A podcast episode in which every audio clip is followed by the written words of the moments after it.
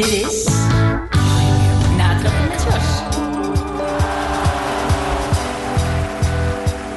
hele goede middag. Het is weer maandag 4 uur. Dat betekent dat we weer lekker gaan natrappen met Jos. En ik heb er zin in, want het was weer een fantastisch sportweekend en hele sportweek. En dat doe ik uiteraard niet alleen, maar bij mij in de studio zoals altijd mijn vaste sidekick Philip. Philip, goedemiddag. Goedemiddag. Uh, vorige week hadden we Xavier Maassen te gast. Uh, dat was nog wel jouw beetje onbekend terrein, denk ik, al dat uh, racen. Maar vandaag val je wel met de neus in de boter. Ja, we hebben het over fietsen. Hè? en wielrennen heet het eigenlijk. Ja, inderdaad. Want, dus, dat hebben we ons vaker gezien, ja. Ja, want daar was genoeg om te doen. En uh, gisteren werd eigenlijk het wielerseizoen afgesloten. Uh, en dat gebeurde met deze woorden. En daarmee sluiten wij deze Vuelta ook af. En het wielerjaar 2020. Mede namens alle commentatoren en medewerkers binnen Eurosport. Dank voor het kijken. Wielrennen gaat verder. Maar dan in het veld. Niet daarvan. Ja, dat is de onmiskenbare stem van Sander Kleikers. En dat is ook precies degene die te gast is vandaag in de studio. Sander, welkom. Dankjewel, Jos. Dankjewel. Ja, ontzettend leuk dat je er bent. Um, Wederzijds. Ja, ik, uh, je hebt drie weken lang heb je volle bak in het wielrennen gezeten. Iedere dag commentaar gegeven. Ja. Ik hoop dat je nog een beetje energie over hebt vandaag. Ja, en ook nog bij stem. Ook bij stem. Dat is, nog mee, het, dat is het allerbelangrijkste op de radio. Maar ja, ja, twee uurtjes radio maken, dat is voor jou een proloog. Ja, ja, dat vind ik een mooie vergelijking misschien wel. Ja. Dat is bijna een proloog. Soms heb je dagen erbij, dan zijn ze inderdaad wat langer. Ja, daar gaan we dadelijk uitgebreid met jou over spreken. Dat doen we na Lionel Richie.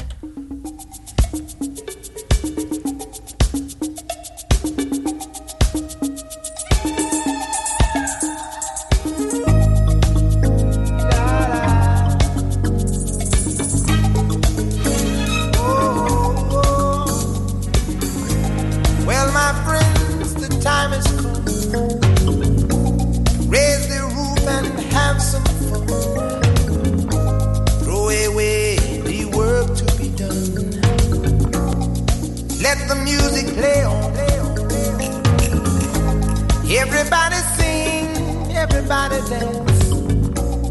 Lose yourself in wild romance. We're going to party, caramba, fiesta, forever. Come on and sing along. We're going to party, caramba, fiesta,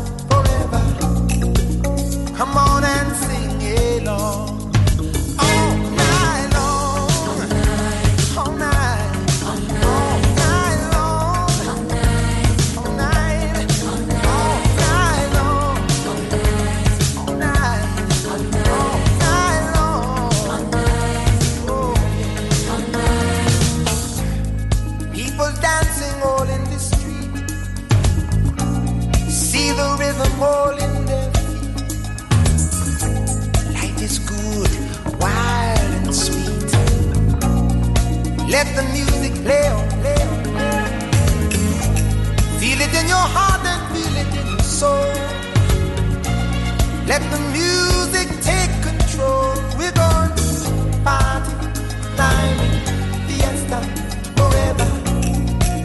Come on and sing my song.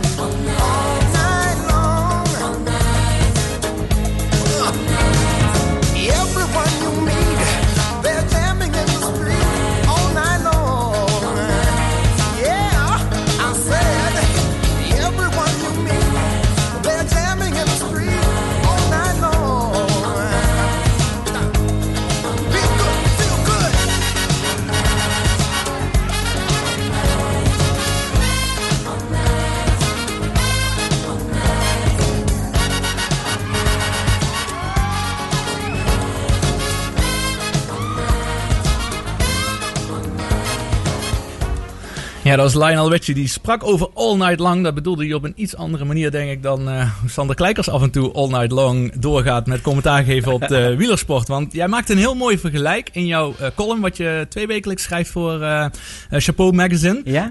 een vergelijk met soms wel eens commentaar geven bij een wielerwedstrijd en het tellen van de stemmen bij de Amerikaanse verkiezingen. Vond Ja. ik een heel mooi vergelijk. Nou, weet je, ik zag eh, een, eh, een tweetje voorbij komen van Geraint Thomas, de voormalige Tour de France winnaar. Mhm. En die zei van ja, die commentatoren van CNN, de analytici, die houden mij ook gewoon echt voortdurend aan de buis. Terwijl je weet, het is daar midden in de nacht, bij ons overdag. Er gaat s'nachts geen nieuwe informatie komen. En toch blijven wij urenlang daarnaar kijken. Dat zouden dus uitstekende wielercommentatoren zijn, zo zei Thomas. En ik dacht, ja, dat is wel waar, want ja, wij moeten soms ook gewoon eh, groeiend gras becommentariëren. Want ja, je weet zelf, als liefhebber, hè, Ja. Philippe weet je ook, Mhm. dat als je kijkt, ehm, soms gebeurt er gewoon helemaal niks. Ja, maar ja, de, de uitzending moet nog drie uur verder, totdat er echt iets gaat gebeuren. Dat weet je dan ook. Dus je moet wel wat paraat hebben. En die jongens van CNN, ja, die hebben het buitengewoon fascinerend goed gedaan. Ja, en doe je zelf heel veel voorbereiding. Heb je altijd wel verhalen apart Ja. liggen? Ja, ik moet altijd van tevoren eh, heb ik een, eh, een A4 voor me liggen met allemaal headlines die ik zeker wil bespreken op het moment dat er echt niks te doen is. En ik moet dan iets weten over de start eh, waar we geweest zijn, ehm, de regio waar we zijn, ik iets over kunnen vertellen. ehm, waar we gaan finishen eh, en andere actualiteiten die spelen. En als je het echt niet meer weet, dan kun je zelfs nog de Amerikaanse verkiezingen of andere actualiteiten erbij betrekken. Maar in principe zegt altijd eh, een van de leermeesters bij de NOS voorheen, Martijn Lindenberg, blijf wel bij de koers. Dus je mag af en toe even afwijken, Mhm. maar probeer toch zoveel mogelijk bij die koers te blijven. Volgens mij was de locatie dit jaar waarbij je commentaar gaf, was ook wel bijzonder. Ehm, waar we Of- het ge- ja, waar je hebben? zelf het ja, gedaan hebt, ja. Dat is eh, in coronatijd wel heel erg veranderd. Want normaal geven wij commentaar eh, in de studio in Hilversum. En als het zelfs mee zit, dan ook eh, op locatie zelf. Hè. Vorig jaar was ik eh, in Ja. Italië en in Spanje bij de Vuelta zelf eh, drie weken. Maar nu doen we het gewoon van thuis uit. Toevallig heb ik het zaterdag met Karsten samen bij Karsten zelf gedaan. Ehm, met Karsten Kroon, hè, de oud-wielrenner hebben die voor Eurosport analyseert. Maar het is inderdaad gewoon een thuisstudio die we hebben gecreëerd. Ja, ik vond dat wel een mooi beeld. Want normaal Ja. heb je altijd een heel romantisch beeld erbij. Hè, Ja. De studio's en nu zit je gewoon thuis. Ja, grappig te zeggen, want ik was gisteren bij de bakker, zei ook iemand, wat doe je dan nu eigenlijk? Ik zeg, nou, thuis. Ik zeg, oh, einde romantiek, dus het is niet zo leuk. Nou, ja, ik zeg, nou, het is wel heel leuk, maar het is anders. Kijk, voor, zowel voor Karsten als voor jou scheelt het wel een hoop reistijd. Het scheelt heel, ja, echt wel. Dat is wel het, scheelt, mooi, het scheelt heel veel tijd. Ja. Ik, waar ik even benieuwd naar ben, is even terug naar het begin. Hoe is jouw liefde voor sport eigenlijk ontstaan? Ehm, eigenlijk van kinds af aan is dat eh, altijd geweest. Eh, ik keek samen met mijn vader eh, ook naar wielrennen en naar voetbal. Eh, alleen mijn vader was eh, voor Ajax en ik was van kinds af aan altijd voor PSV. Maar dat komt ook in die jaren dat ik heel klein was. eh, was PSV de club. Want PSV eh, won in de jaren 80 kampioenschappen. eh, en won de Europa Cup 1. Dus dat was een beetje mijn club geworden. Eh, dus daar, op dat vlak konden we elkaar niet vinden. Maar op alle andere vlak wel. En hij ging naar de koers kijken en nam mij mee. En dan ga je daar een beetje ingerold eh, worden. Net zoals ja, ik mijn zoontje ook daarin een beetje weer in meeneem. eh, in, in de sportliefde. Die hij ook overgenomen heeft. Eh, zo gaat het toch een beetje van vader op zoon. J- Jullie zijn het voorbeeld. Als- Nee, zeker weten. Zonder, zonder mijn vader had ik nooit op tennisbaan gestaan. En achteraf was dat een beetje uit de hand gelopen. maar daar kan ik alleen maar dankbaar om zijn natuurlijk. Ja. Want dat is een fantastische ervaring. Ja, ja, ik vond dat mooi, want we hadden even te- van tevoren ook een paar keer contact over deze uitzending. Toen vertelde je dat je vader eigenlijk je, je, met alle respect sidekick eigenlijk hier is. Ik denk, nou, hoe mooi kan het zijn dat je dat met je vader mag doen? Ik vond het super geweldig dat je Dat dat, doet. Andersom ook, ja. Ja, hoe mooi is dan. het dat je met je zoon te kunnen maken? Inderdaad. Ja. Ja. Dus het mooie is, ik had mijn vader eh, speciaal ingehuurd voor de lokale sport. Ik denk, hè, radio, maar RTV Maastricht. We moeten veel eh, aandacht geven aan de lokale sport. En net twee weken nadat, ik hem, eh, nadat we begonnen waren, viel alle amateursport hier in de regio een beetje stil. nog. Maar Dus goed, nu zit ik is- hier, hè. Ja, dat is niet erg. We hebben meer dan genoeg eh, te bespreken. Hebben we. Maar eh, Ja. de vraag, je zegt inderdaad, vorig jaar was je in de Vuelta. Volgens Ja. mij deed je samen met Bobby Traxel deed Ja. je iedere keer de analyses de vooraf analyses. en afloop, ja. Nu heb je echt commentaar gegeven. Heb je een voorkeur? Ehm, nou, dat is, vind ik lastig om te beantwoorden, want eh, ik vind het allebei ontzettend leuk om te doen. Eh, ik kan me herinneren toen ik eh, vorig jaar in die Vuelta en die Giro zat, dacht ik, ja, ik ben toch meer, veel meer van de interviews en analyses na afloop. En nu heb ik dan weer drie weken commentaar gedaan. Hier dacht ik van, nee, dit is eigenlijk wat ik heel erg leuk vind. Dus ik, ik, ik vind, ik, ja, het flauw antwoord, maar ik kan daar niet in tussen kiezen. Ik vind allebei het is een hele eigen specialist, maar ik vind het allebei heel erg leuk om te doen. Ja, dat is alleen maar goed natuurlijk. Ja. En eh, even trouwens die, die opstap vanuit eh, je verleden en sportliefhebberij, dat is duidelijk. Eh, Ja. Maar op een gegeven moment moet je ook een soort van carrière maken. Ja. Om niet alleen voor Eurosport commentaar te geven, maar je hebt vooral in de media, ja, je bent heel bekend mediapersoon in Limburg vanuit L1. Hoe, Mhm. hoe zijn die stappen zo gegroeid? Ook een beetje een, een samenloop van omstandigheden toch wel. Ik heb een juridische opleiding en vervolgens ben ik gaan werken voor de gemeente IJsden. In die tijd was er nog een onafhankelijke gemeente. Daar was ik beleidsadviseur, ze heet het dan welzijn en sport. Maar ik moet zeggen, eh, eh, mijn liefde voor eh, de sport was al zo groot en voor de journalistiek al zeer zeker. Dat ik na een jaar dacht, van, ja, dit is eigenlijk toch niet helemaal wat ik wil. Ik wil toch graag die journalistieke wens gaan vervullen. En toen eh, had L1 een vacature geplaatst op de website. Acht uur freelance zochten ze een nieuwsverslaggever. Ik dacht van ja, dit is mijn kans. Ik Ja. moet hierop gaan schrijven. En ik schreef een brief en ik kon op gesprek komen. Wonder boven wonder, zonder, zonder enige ervaring. Maar wel met heel veel liefde en passie voor dat vak. eh, hebben ze me die kans gegeven. En ik heb mijn contract aan de kant gegooid, fulltime. Ik ben bij L1 gaan werken voor die acht uurtjes per week. En in korte tijd werden dat heel veel meer uren. En zo gaat een balletje rollen. Ja, soms gaat het, eh, ja, loopt het leven Ja. natuurlijk heel gek. En dan valt het van toevalligheden aan elkaar. Eh, en is het een kwestie van eh, iets najagen wat je echt leuk vindt. Want dat is wel de les die ik ooit geleerd heb daardoor. Wat wil ik echt graag doen? Ehm, en eh, als je daar ook in gelooft, ja, dan lukt het ook wel. Ja, dat is heel erg knap en dat is echt een belangrijke stap. Een kwestie van don't stop believing zou ik bijna denken. Oeh, mooi Vandaar dat ik deze al had klaargezet voor je. Ah, mooi.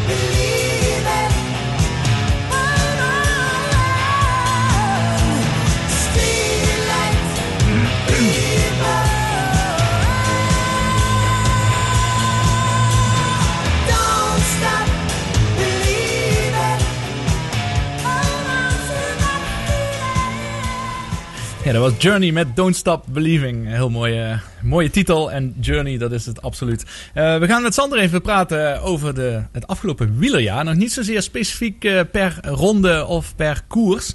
Maar ik heb best wel een paar algemene vragen die de afgelopen uitzendingen ook wel aan uh, bod zijn geweest. jij bent degene die daar echt het beste antwoord op kan geven. Want als eerste wat me opviel was die enorme koerskalender.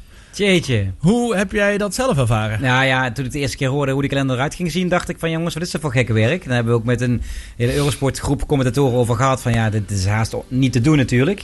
In 100 dagen tijd toch vrijwel alle koersen door laten gaan.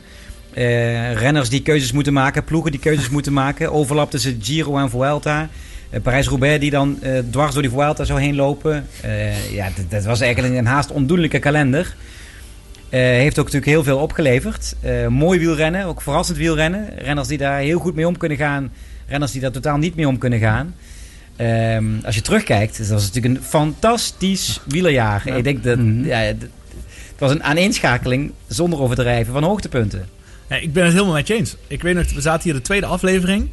En toen hadden we Gent-Wevelgem, Parijs Tours, uh, de Giro. En de dinsdag erop ging de Vuelta van start. Ja, ja. Dus hoe is het mogelijk? Ja. Maar wat me, de extra component wat me daar heel gaaf in lijkt juist, is dat je als team echt zo mooie keuzes moet maken van welke rijders zetten we op die koers en welk team vormen we in een Giro en een Vuelta. Ja, ja zeker. En dat is ook de, de moeilijkheid eh, voor die ploegen. En moet er ook nog vanuit gaan dat de renners fit zijn, eh, geen corona oplopen. Of zoals bij Remco Evenepoel die de Giro zou rijden, dan geblesseerd raakt plotseling. Dan moeten ze weer een, een nieuw plan gaan maken. Dus uh, bij die uh, samenstelling van ploegen zijn er plannen B, C, D en E ook uh, op tafel neergelegd. Wat als het misgaat of wat als we door een ander plan moeten inzetten.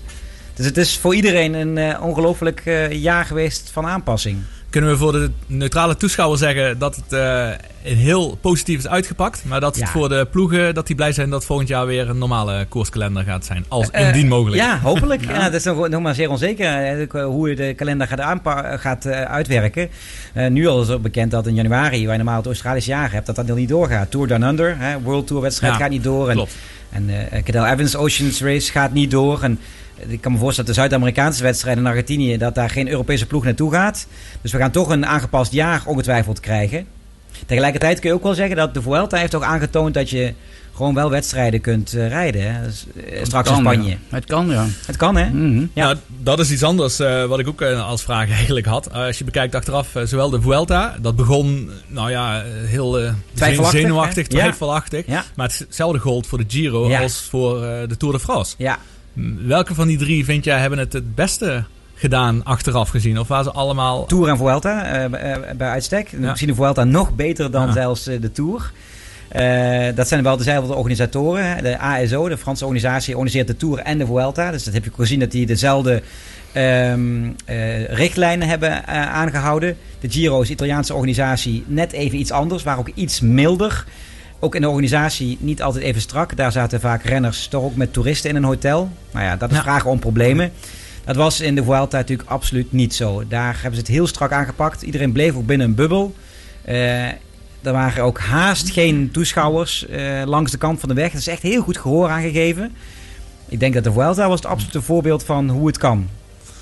Ja, dat is heel positief. Ik denk dat ze dat van tevoren ook niet verwacht hadden dat het zo nee. uh, bijna perfect zou, uh, zou verlopen. Ja, we hadden het heel vaak bij Eurosport ook over. Ja, we hebben de Vuelta nog straks, maar we hadden het er allemaal over. Ja, mm -hmm. dat moeten we nog maar zien. Ja. En hoe lang die duurt, ja, moeten we ook nog maar zien. Inderdaad, dat werd bij ja. de Tour al gezegd. Ja, na, na twee weken is het klaar. Die derde Precies. week gaat nooit gereden worden. Maar goed, dat is gelukkig niet gebeurd. Ja. Ik denk de vraag die de meeste Maastrichtenaren wel nu al stellen na één wielerseizoen. Tom. Heeft Tom du Dumoulin de goede keuze gemaakt om van Sunweb over te stappen naar uh, Jumbo-Visma? Ja, ja, weet je, als je mij vraagt, ik denk, ik denk dat het uh, um, niet veel uitmaakt. Uh, Tom had natuurlijk nog uh, anderhalf jaar in te halen, waarin hij geen topsporter kon zijn. Dan zit je bij Jumbo-Visma echt wel goed hoor. Dat is natuurlijk hele goede trainers daar, hele professionele organisatie. Sunweb trouwens ook. Dus ik denk niet dat het jaar heel veel beter of minder had gepresteerd. Dat, dat zal daar niet echt van afhangen.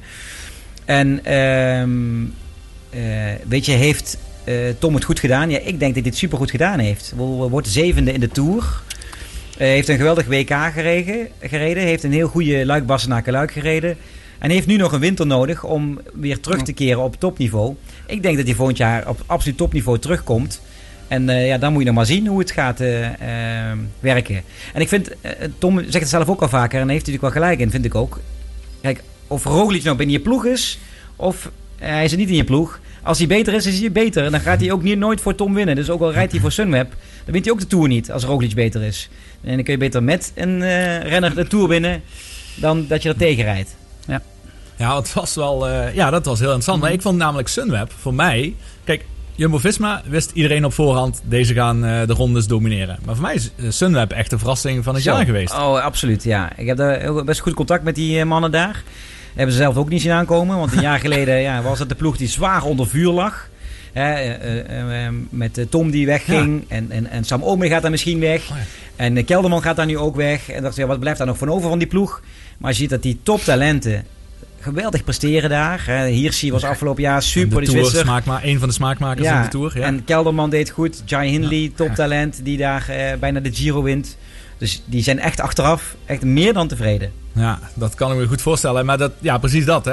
Tom Dumoulin Dat kan je gaat ook daar... bevrijden natuurlijk, hè? Ja. Als, als, Ja, als de ja. grote kopman Mhm, weg is. Ja. Ja. Ja, dat is ook wel interessant. Zeker. Want eh, dat was eigenlijk het verhaal. Ja, Tom Dumoulin was op de toppen van zijn kunnen op de, natuurlijk. En dan eh, moest hij eigenlijk tussen Froome en eh, Thomas in, Ja. in de Tour. Ja, hij had gewoon geen kans. Want Ja. 2 tegen 1, als je de top 3 bent, dat is al knap dat hij die twee wist te splitten uiteindelijk. Ja. Super knap. Ja, absoluut. Maar dat was niet te doen. En dan ja, verwacht je, gaat hij naar Jumbo-Visma. ja. Maar ik denk dat het gewoon nog te vroeg is om echt... Je kunt hem niet echt afrekenen nee. nu. Als je dat zou doen, zou je Chris. Froome nu ook kunnen afrekenen. Die heeft er ook een dik jaar En eh, wat is hij geworden? Eh 110e of zo eh, in de Vuelta. Mhm. Dus ja, da- daar mag je niet- niet op afrekenen. Een sporter die er een jaar uitgelegen heeft. En die een jaar geleden nog nauwelijks kon lopen. Ja, precies. En Tom kon een jaar geleden ook niet fietsen. Dus ik denk, Absoluut. Het is te makkelijk om hem nu al eh, eh, af te fakkelen. Wat Ja. ook vaak gebeurt natuurlijk. Hè. Ja, we hemelen iemand Ja. heel snel op als hij wint. En als hij niks kan, dan, dan kan er in één keer niks meer van. Dat is natuurlijk ook onzin. Dat is algemeen, eh, algemeen wel bekend. Ja. Ik denk eh, dat een gemiddelde bondscoach bij het Nederlands elftal daar ook alles eh vanaf weet. Ja, ja, voetbaltrainers weten dat zeker. dat is ook weer actueel op het moment natuurlijk. Ja. Hey, en als laatste in dit blokje, daar vraag ik me eigenlijk af. Wat vind jij eh, van het rijden met wattagemeters en communicatieoortjes in? Eh, eh, ik denk, ja, eh, het, het hoort erbij. Je kunt niet meer zonder. Ja, we leven in een nieuw, nieuw tijdperk. Ehm, ik vind dat eigenlijk logisch en ook verantwoord. Ehm, ik heb daar ook geen, geen problemen mee. Ik vind het ook wel prima. Het zijn ook gelijke omstandigheden. Je, je strijdt met gelijke middelen. Nog altijd. Je, kunt op je wattagemeter kijken. Maar eh, ja, soms bijten jongens nog even door. Dat ze over de wattages heen gaan. Die ze normaal zouden kunnen trappen in een training. Omdat ze weten, ik moet dat wiel vasthouden. Dus ehm, wattage is een hele goede basis. Maar voor een deel Ja. eh, is er ook nog wel, speelt er nog heus wel dat ouderwetse gevoel, gevoel. van, Ja. een, eh, van een sporter. Mhm. Tom kan langer volhouden in een wiel van, ehm, van zijn concurrent. Dan dat zijn wattagemeter eigenlijk zou moeten kunnen aangeven. Want het leek erop eh, in de goede Ineos-tijd, met Froome eh, Ja. als absolute kopman toen, dat zij puur op wattage eigenlijk iedere vluchter in de bergen wisten terug te halen. Omdat ze precies hoe hard dat is een beetje fietsen. wetenschap natuurlijk wel. Ja, dat klopt. Ja. Maar dit jaar heb ik dat gevoel eigenlijk niet zo gehad. Nee, dit jaar was het ook wel echt wel heel anders. Ook bij Ineos. Natuurlijk met, met ook nieuwe renners eh, daar die daar eh, naar boven zijn gekomen.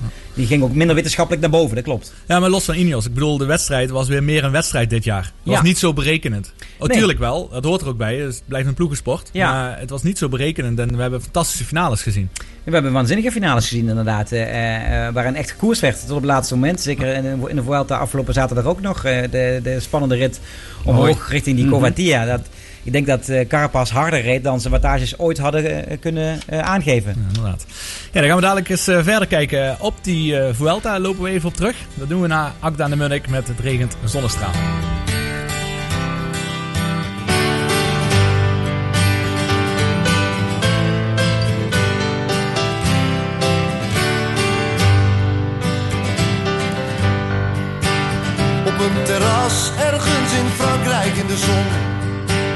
Zit een man die het tot gisteren nooit won. Maar zijn auto vloog hier vlakbij uit de bocht. Zonder hem, zonder Herman, want die had hem net verkocht. Herman in de zon op een terras leest in AD dat hij niet meer in leven was. Zijn auto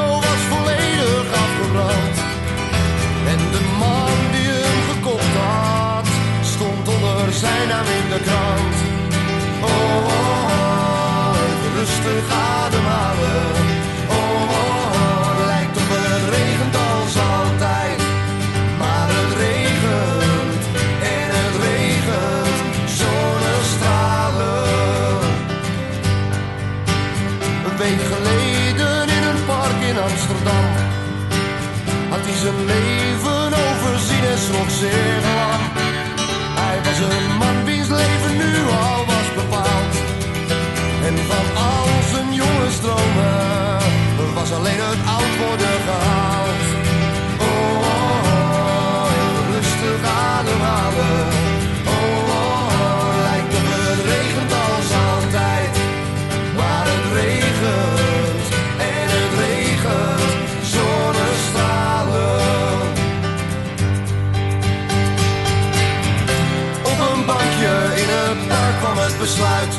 Noem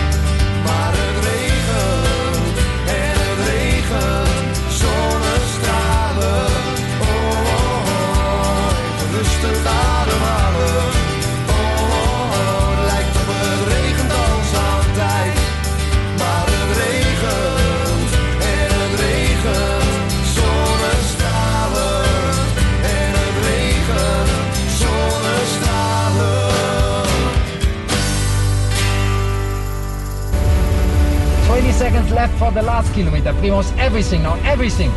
It's about how much time Richard Carapaz can take. Kom op. What is the gap going to be? Lenny op de top van deze steile ding wachten, dan komt 500 meter vlak. Dan even bij Primoz blijven. Primoz Roglic now has got 45 seconds to get there.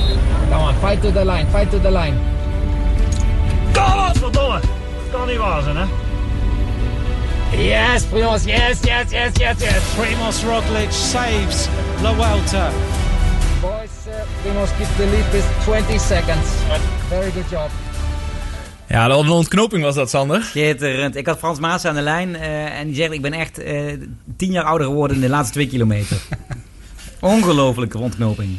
Ja, wel heel gaaf om de, dat, dat, dat fragment komt natuurlijk van Team Jumbo-Visma zelf. Heel gaaf om die beelden ook vanuit die wagen te zien. Ja, dat is Hoe- mooi hè? Ja, hoe zij daar, hoe zij daar inderdaad mee, eh, mee omgaan en hoe ze meebeleven. En als je het zo ziet, dan denk ik van ja, dan is het wel heel gaaf dat juist die eh, communicatie aanwezig is. Dat is zo'n gave dimensie vind ik in het wielrennen tegenwoordig. Dat je die, gewoon die, die onboard camera's eh, gebruikt. Bij Eurosport doen we dat ook. Gebruiken we veel onboard camera's. Dat is, dat is zo tof. En die krijgt de pure emotie wat er in die wagen zich afspeelt eh, mee. En zeker in zo'n moment dat Roglic op de slotdag, hè, voorlaatste dag, Mhm.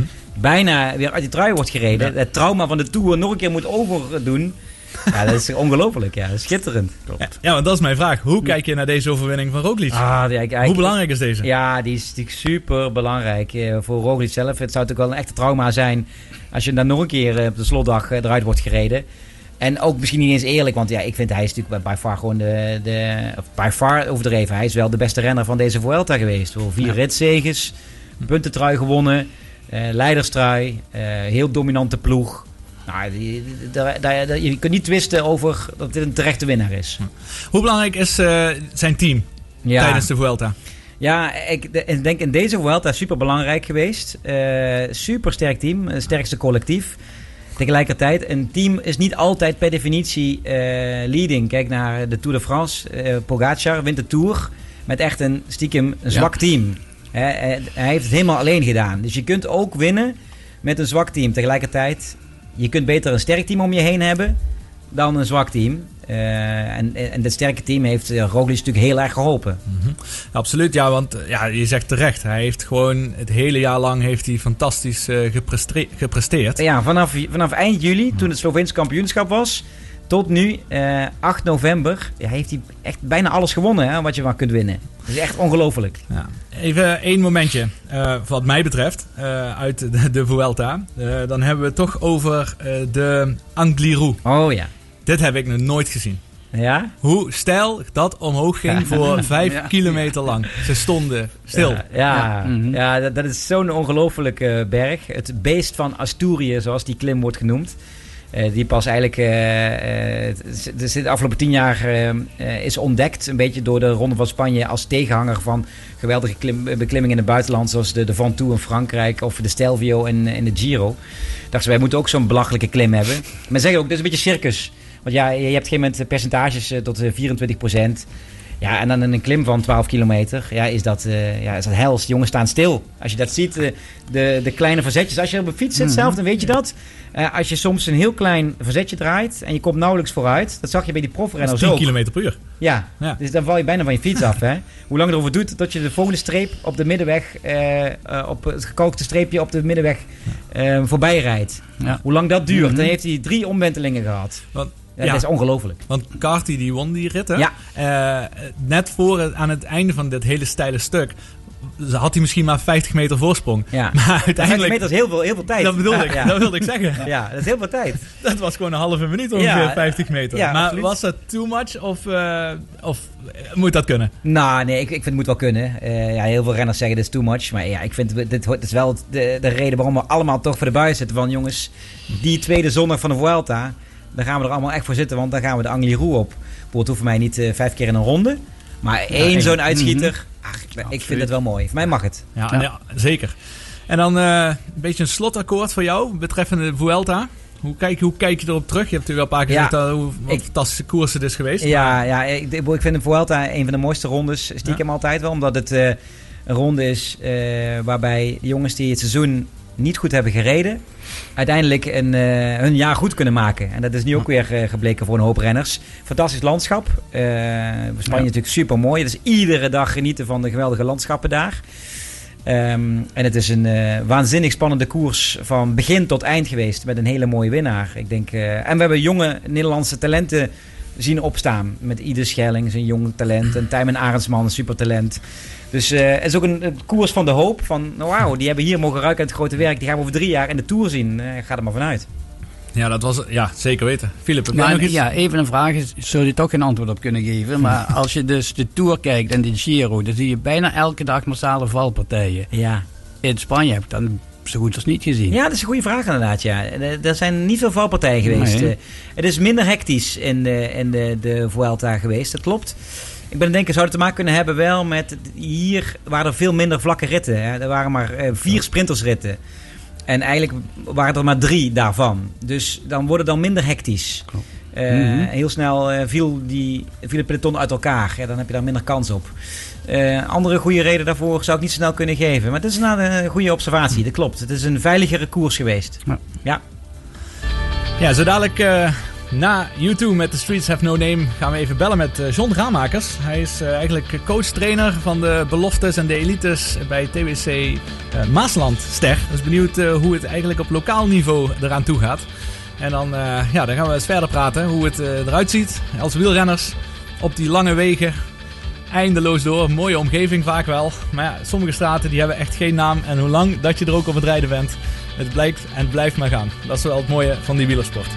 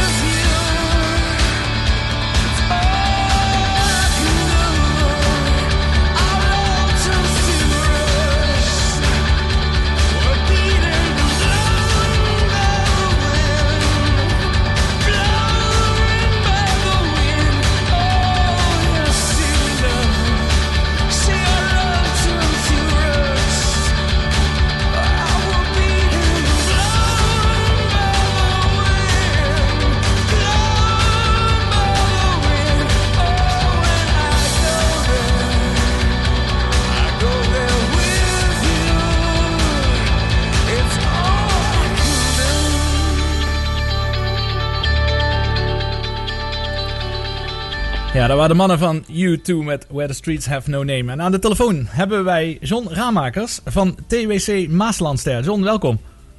Goedemiddag. Hey, goedemiddag John. Ehm, kun je ons eerst even een beetje vertellen over jouw functie en je achtergrond binnen de wielersport en bij eh, TWC Maaslandster? Ja, ik ben eh, sinds eh, 2010 toegeleider bij Maaslandster. En ik heb zelf eh, ook altijd wedstrijden gereden als eh, vanaf jeugd, alle jeugdcategorieën eigenlijk, tot amateur. Dat heet nu belofte. En daarna ben ik twee jaar eh, heb ik, continentaal gereden. En daarna ben ik even, even een periode gestopt met fietsen. Toen ben ik gaan boksen. Dat is heel wat anders. maar nu ben je toch wel weer actief in de wielersport. Nu zijn we weer actief in de wielersport, ja, klopt. En als ik eh, nadenk, jij bent ploegleider zeg je. Hoe groot is een team wat om jou heen zit? Wij hebben op het moment eh, ongeveer een, eh, een acht tot negental belofte renners en eh, zes tot zevental elite renners. Oké, en waar moet ik dan aan denken en wat voor een koersen zijn dat? Wat, wat, zijn, wat zijn bekende koersen voor hun? Nou, wij, wij, wij rijden de beloftecompetitie samen met eh, Limburg Cycling. En eh, wij rijden met de club zelf rijden we eh, topwedstrijden in de top, topcompetitie en in de clubcompetitie. En daarbij rijden we nog eh, een aantal etappe, etappekoersen, meerdaagse wedstrijden. Eh, als ik dan eh, op landelijk kijk, eh, we zitten natuurlijk in het zuiden. Eh, is dit een groot team eh, vergeleken met de rest wat eh, in het land actief is? Ja, bedoel- de meeste, de meeste clubs, we zijn een clubteam. Ja. De meeste, de meeste clubs die hebben eh, iets weiniger eh, renners dan eh, bij ons in het team. Wij kunnen nog, wij kunnen nog een programma eh, zelf rijden met ons team. De meeste clubs die moeten dan een fusie maken met eh, een combi met een andere club. Dus we zitten, er, we zitten er goed bij qua renners hier in Limburg. En komt dat eigenlijk ook door de gunstige geografische ligging eh, van het Zuid-Limburg? Met dat eigenlijk alle heuvels in het zuiden zijn? Is het Ja. daarom ook populairder?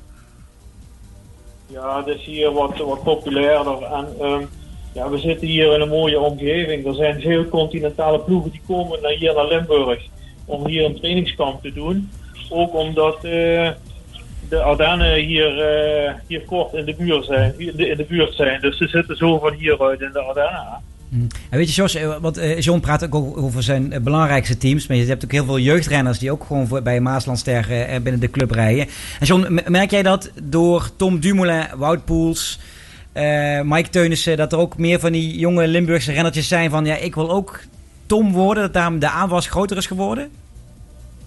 Ja, deze coronatijd is het een beetje moeilijk. Er zijn wel meer jeugdleden die, eh, of ook, ook gewone, eh, gewone burgers die eh, veel gaan fietsen.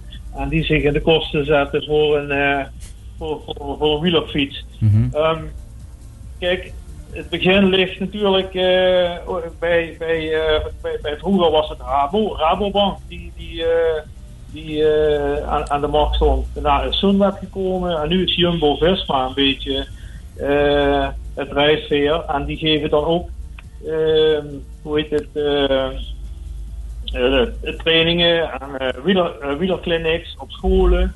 Dus en van daaruit ja, komt er toch wat meer jeugd aan, aan het fietsen. Maar dat doen jullie samen, hè? Jullie zijn de, de eerste wielerclub in Nederland... die samen met Jumbo-Visma Academie een overeenkomst zijn aangegaan, hè?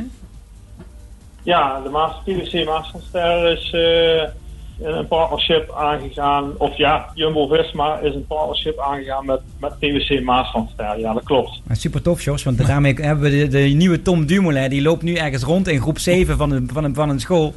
En die gaan eigenlijk via Maaslandster, of straks ook via andere de wielerclubs die je ook in Limburg hebt. Misschien wel ooit eh, ja, de Tour in rijden, wie zal het zeggen? Ja, het zou fantastisch zijn, want wat mij dan een beetje verbaast inderdaad, de, de wegen zijn drukker eh, dan ooit. Eh, als je kijkt naar wielrenners. Maar blijft, de jeugd, blijft dat moeilijk om toch die jeugd echt aan het wielrennen te krijgen, en zeker in clubverband? Ja, dat is toch wel moeilijk, want het is toch wel een dure sport. Ja. Ehm, wij, hebben, wij, hebben in onze vereniging ook eh, wat dat betreft eh leen fietsen. Dus eh, de jeugd die wil gaan fietsen, die kunnen bij ons een fiets lenen. Dus de ouders hoeven niet meteen een, een nieuwe fiets te kopen. Dus die mogen ze lenen. En dan kunnen ze verder kijken. Weet je, de jeugd die willen dan voetballen. En dan willen ze wielrennen. En dan willen ze naar judo. En nou, dan kunnen ze bij ons, eh, hoeven ze niet meteen in de kosten te gooien. Dan kunnen ze bij ons een fiets lenen voor de jeugd. En dat is heel positief. Een mooi initiatief is dat. Kun je mij iets meer vertellen ook hoe een, een opleidingstraject eh, van een wielrenner eruit ziet? Stel, stel ik, ben, ja, ik ben tien jaar of ik heb een zoontje van tien jaar en die vindt fietsen mooi en die komt bij jullie terecht. Hoe, hoe verloopt zo'n proces? Nou, die komt eerst bij ons naar de trainingen. En de trainingen, dat wil zeggen speelselwijs. Ehm, eh, eh, het moet leuk zijn. Je moet, de kinderen moeten daar plezier in hebben. En dan, eh, dan, dan doorstaan ze bij ons alle, alle jeugdcategorieën. Van 8 tot en met 14 is jeugd. Dan gaan ze naar de nieuwelingen twee jaar. En dan begint al een beetje het grote werk naar de klassiekers toe. En Ehm, van daaruit gaan ze naar de junioren. En dan wordt het weer eh, wat zwaarder. En van daaruit gaan ze naar de belofte. En dan, ja, dan krijgen ze meer begeleiding. En dan gaan ze eh, klassiekers rijden. Grote klassiekers rijden met de grote mannen eigenlijk. Oké, nou dat klinkt heel goed, eh John. Eh dankjewel. Ja? Ze moeten er vooral eh, vanaf de jeugd eh, plezier in hebben. Ja, daar begint alles mee, hè? Ja, blijft in iedere sport. Daar hebben we het iedere week hier ook over gehad. Het belangrijkste is natuurlijk plezier hebben. En het is leuk als het meer kan. Maar plezier blijft tot aan professional natuurlijk het allerbelangrijkste wat je, wat je erin moet hebben. Hey John, dankjewel voor je tijd. Dat we even mochten horen hoe het eraan toe gaat eh, bij TWC Maaslandster. En eh ja, wensen jullie veel succes. En hopelijk komt er veel nieuwe jeugd binnenkort eraan. Ja, dankjewel. Veel Ja. plezier met je programma verder. Dankjewel John. Hoi.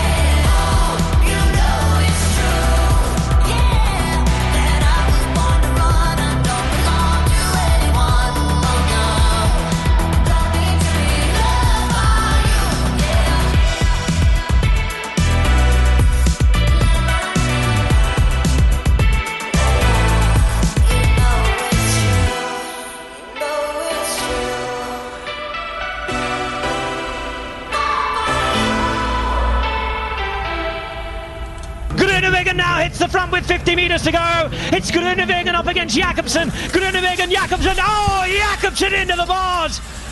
Absolutely hellish crash on the finish line as Dylan Groenewegen, we think, just got about across. Ja, Sander, eh, ik word hier nog steeds stil van. Als ik, eh, ik heb zelfs ook de beelden voor me. Eh, daar kan ik bijna niet naar kijken. Ja. Maar dit was wel een hoogtepunt, maar meteen ook absoluut dieptepunt natuurlijk van dit wielerjaar. Ja, ja dit is mijn eh, Engelse eh, collega van Eurosport. eh, die het in Engeland becommentarieerde. Ik deed die dag voor Eurosport het commentaar bij deze etappe. Of ja, hele week, Ronde van Polen.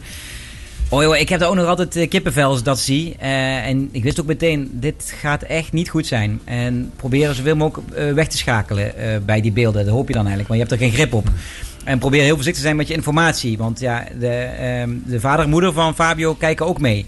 En zijn vriendin kijkt ook mee naar tv. Hè? Want we waren de enige die het uitzonden, Ronde van Polen. Dus dan moet je heel erg meteen op je woorden gaan letten. Oké, wat ga ik zeggen hierover? Ehm, eh, en probeer ook je eigen emotie een beetje eh, ja, eh, laag te houden. Dat je niet een, een heel opgewonden staat van toestand commentaar geeft. En dit was een, ja, echt natuurlijk een afschuwelijke val. De, de, de ergste die ik denk ooit heb gezien. Je zou kunnen zeggen, Casartelli kun je meenemen, hè, die in de Tour de France toen. Oké, maar dat was een ander tijdperk. Eh, De ergste val sinds jaren zeker. En ook Fabio, die, die ken ik dan ook persoonlijk. Eh, wel beter leren kennen de afgelopen jaren. Ontzettend leuke jongen. Dylan is ook een ontzettend goede kerel. En die twee, ja, die jagen elkaar de hek in. Of Dylan jaagt Fabio de hek in. En ja, de, ja, de, tijd staat even stil dan, als je dat ziet. En de hele avond heb ik nog contact gehad met verschillende mensen, ook rond de ploeg, ook in Polen. En er was meer de gedachte, gaat die jongen het overleven? Ja. Eh, en pas als er na een paar dagen blijkt, hij gaat het overleven, dan is de eerste rust die terugkeert. En daarna gaat het natuurlijk eh, verder op weg naar herstel. Gelukkig gaat het steeds beter met hem en wil hij binnenkort weer op de fiets gaan zitten. Maar dit is een... eh, ja, dit is het donkerste moment van het afgelopen jaar in de wielersport, ongetwijfeld. Ja. Ja, ja, echt waanzinnig hoe hard dat eh, daar misging. Het zijn er misschien ook nog op dat moment de twee beste sprinters eh, ter wereld. zijn zeker de beste sprinters ter wereld eh, daar. Iedereen wist ook van, dit gaat een ongelooflijk duel worden tussen die twee. Die volgen elkaar op, die kennen elkaar ook van alle jeugdcategorieën ook. Dit was ook nog eens een, wel een gevaarlijke aankomst. Hè. De aankomst gaat daar eh, omlaag. Dus, dus ze bereiken daar serieus 80 eh, km per uur, sprinten, volle bak. Eh, je weet dat Groenewegen ook zijn positie max wel wil verdedigen. Eh, Jacobsen wil langs de boardingen nog langs. Groenewegen sluit hem nog verder op. En ze kukelen zo hard eh, de boarding in. En Jacobsen komt natuurlijk ook afschuwelijk terecht. Ja. met alle beelden van dien. Is daar iets, überhaupt iets aan te doen? Of zal dit altijd verbonden blijven met de Ja, nee, daar- is iets aan te doen. Eén, die aankomst mag natuurlijk nooit meer houden. Aankomst bergaf sprint, Ja. dat is waanzin. Daar is al heel vaak over geklaagd. Moet je iets aan doen. En twee, ja, je merkt wel dat sindsdien de jury steeds eh, strenger optreedt bij, eh, bij niet-reglementaire sprints. Waar je vroeger nog in de jaren 80 Abdou Japarov eh, van links naar rechts zag sprinten. En eh, een enorme valpartij ontstond. En iedereen dacht, ja, dit hoort erbij. Wordt nu al bij de eerste beste schouderduw heel snel een eh, renner gedeclasseerd. Bennett overkwam het dit jaar in de Vuelta. Dus daar is iets aan te doen. Veiligheid is meer een issue geworden bij de juryleden ook. Ze gaan eerder optreden op het moment dat ook maar iets niet veilig is. Om op die manier renners op te leiden. Om echt die veiligheid in acht te nemen. Ja, bijzonder moment. Ja. absoluut een, eh, een van Kippenvel de... moment nog altijd. Nog ja. steeds, ja. In negatieve Ja. zin weliswaar. Ja. En het mooie gelukkig is wel dat het met Fabio beter gaat. En hopelijk met Dylan ook, want die heeft er echt een mentale tik Absoluut. van gehad. En heeft een schorsing die hem te wachten staat waarschijnlijk nog eens een keer tot en met mei. Dus- Ook dat is een eh, ja, eh, nogal eh, absurd grote straf. Maar ja, het is een beetje waar we in deze tijd mee te maken hebben. Oké, en het tweede moment, eh, tweede uur van deze uitzending alleen maar sportieve hoogtepunten. Mooi, mooi, Die mooi. hebben we gehad. We zijn dadelijk terug na, het, na de reclame en het nieuws. Bicycle, bicycle, bicycle. I want to ride my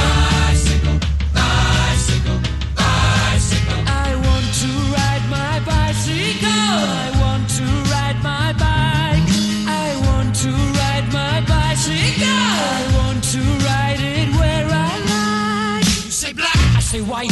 Say bar, I say bite. Say shark, I say him. And Jaws was never my scene, and I don't like Star Wars. Say Rose, I say Royce. You say God, give me a choice. Say Lord, I say Christ. I don't believe in Peter Pan, Frankenstein, or Superman.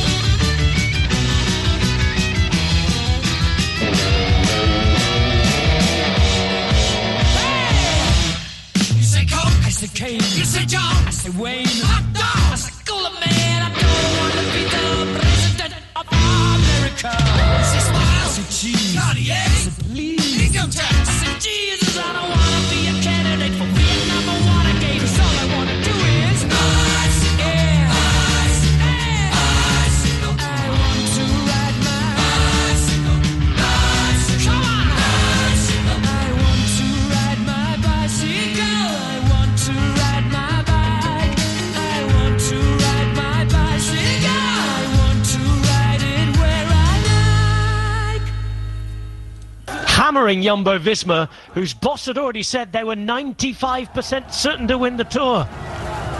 Poor Roglic would have been feeling it. You would not have wanted to be in his place.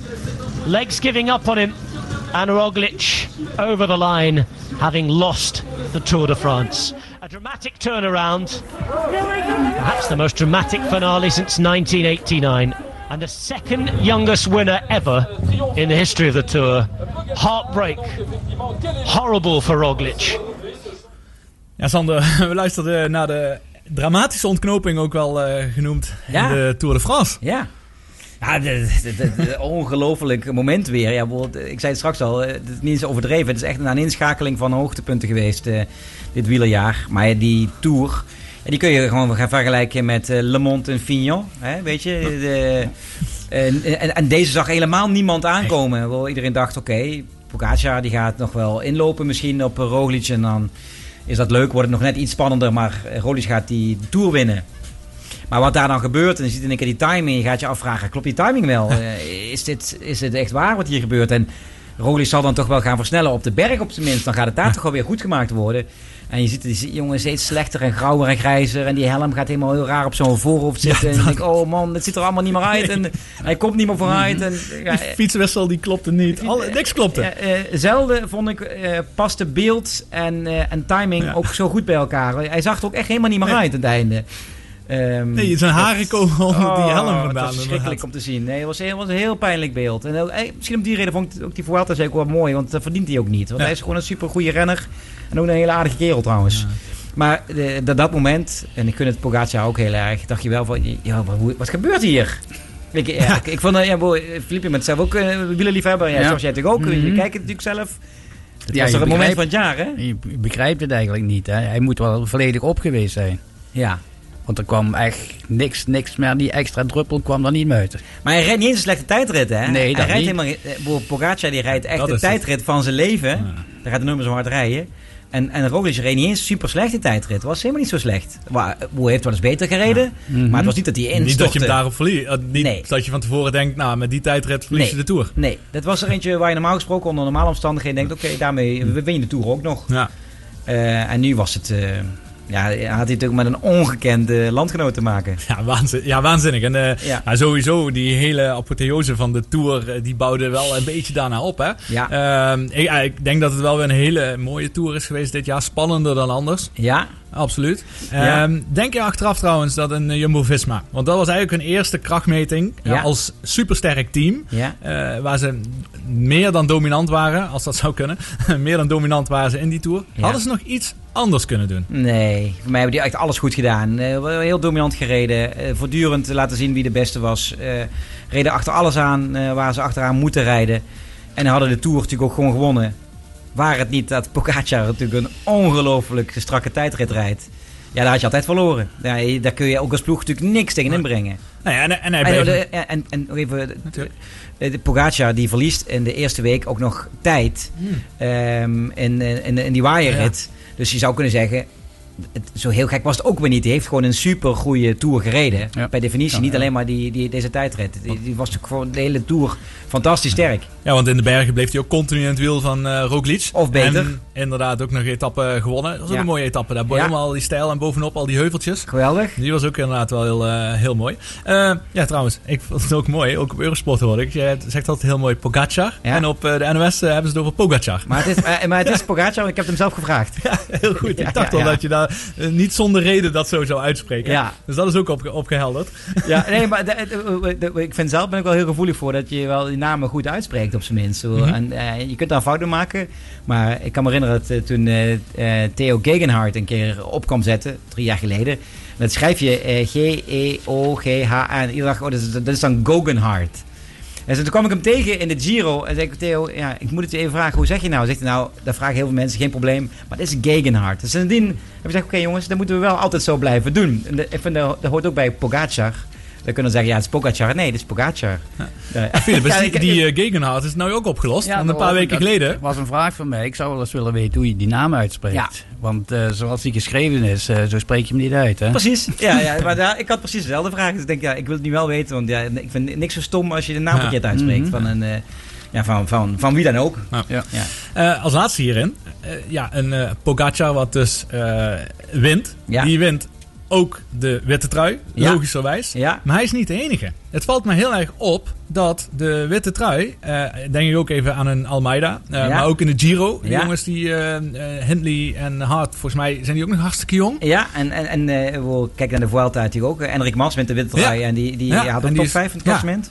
Waar is die omslag gekomen? Ja. Want dat was, eh, een, laten we zeggen, vijf jaar geleden ondenkbaar. Eens, ja. Het is, er is echt een, een wisseling van eh, de wacht eh, gaande van heel veel jonge toprenners eh, die zich in één keer melden. Dat je na het vijf of tien jaar geleden zag je dat niet.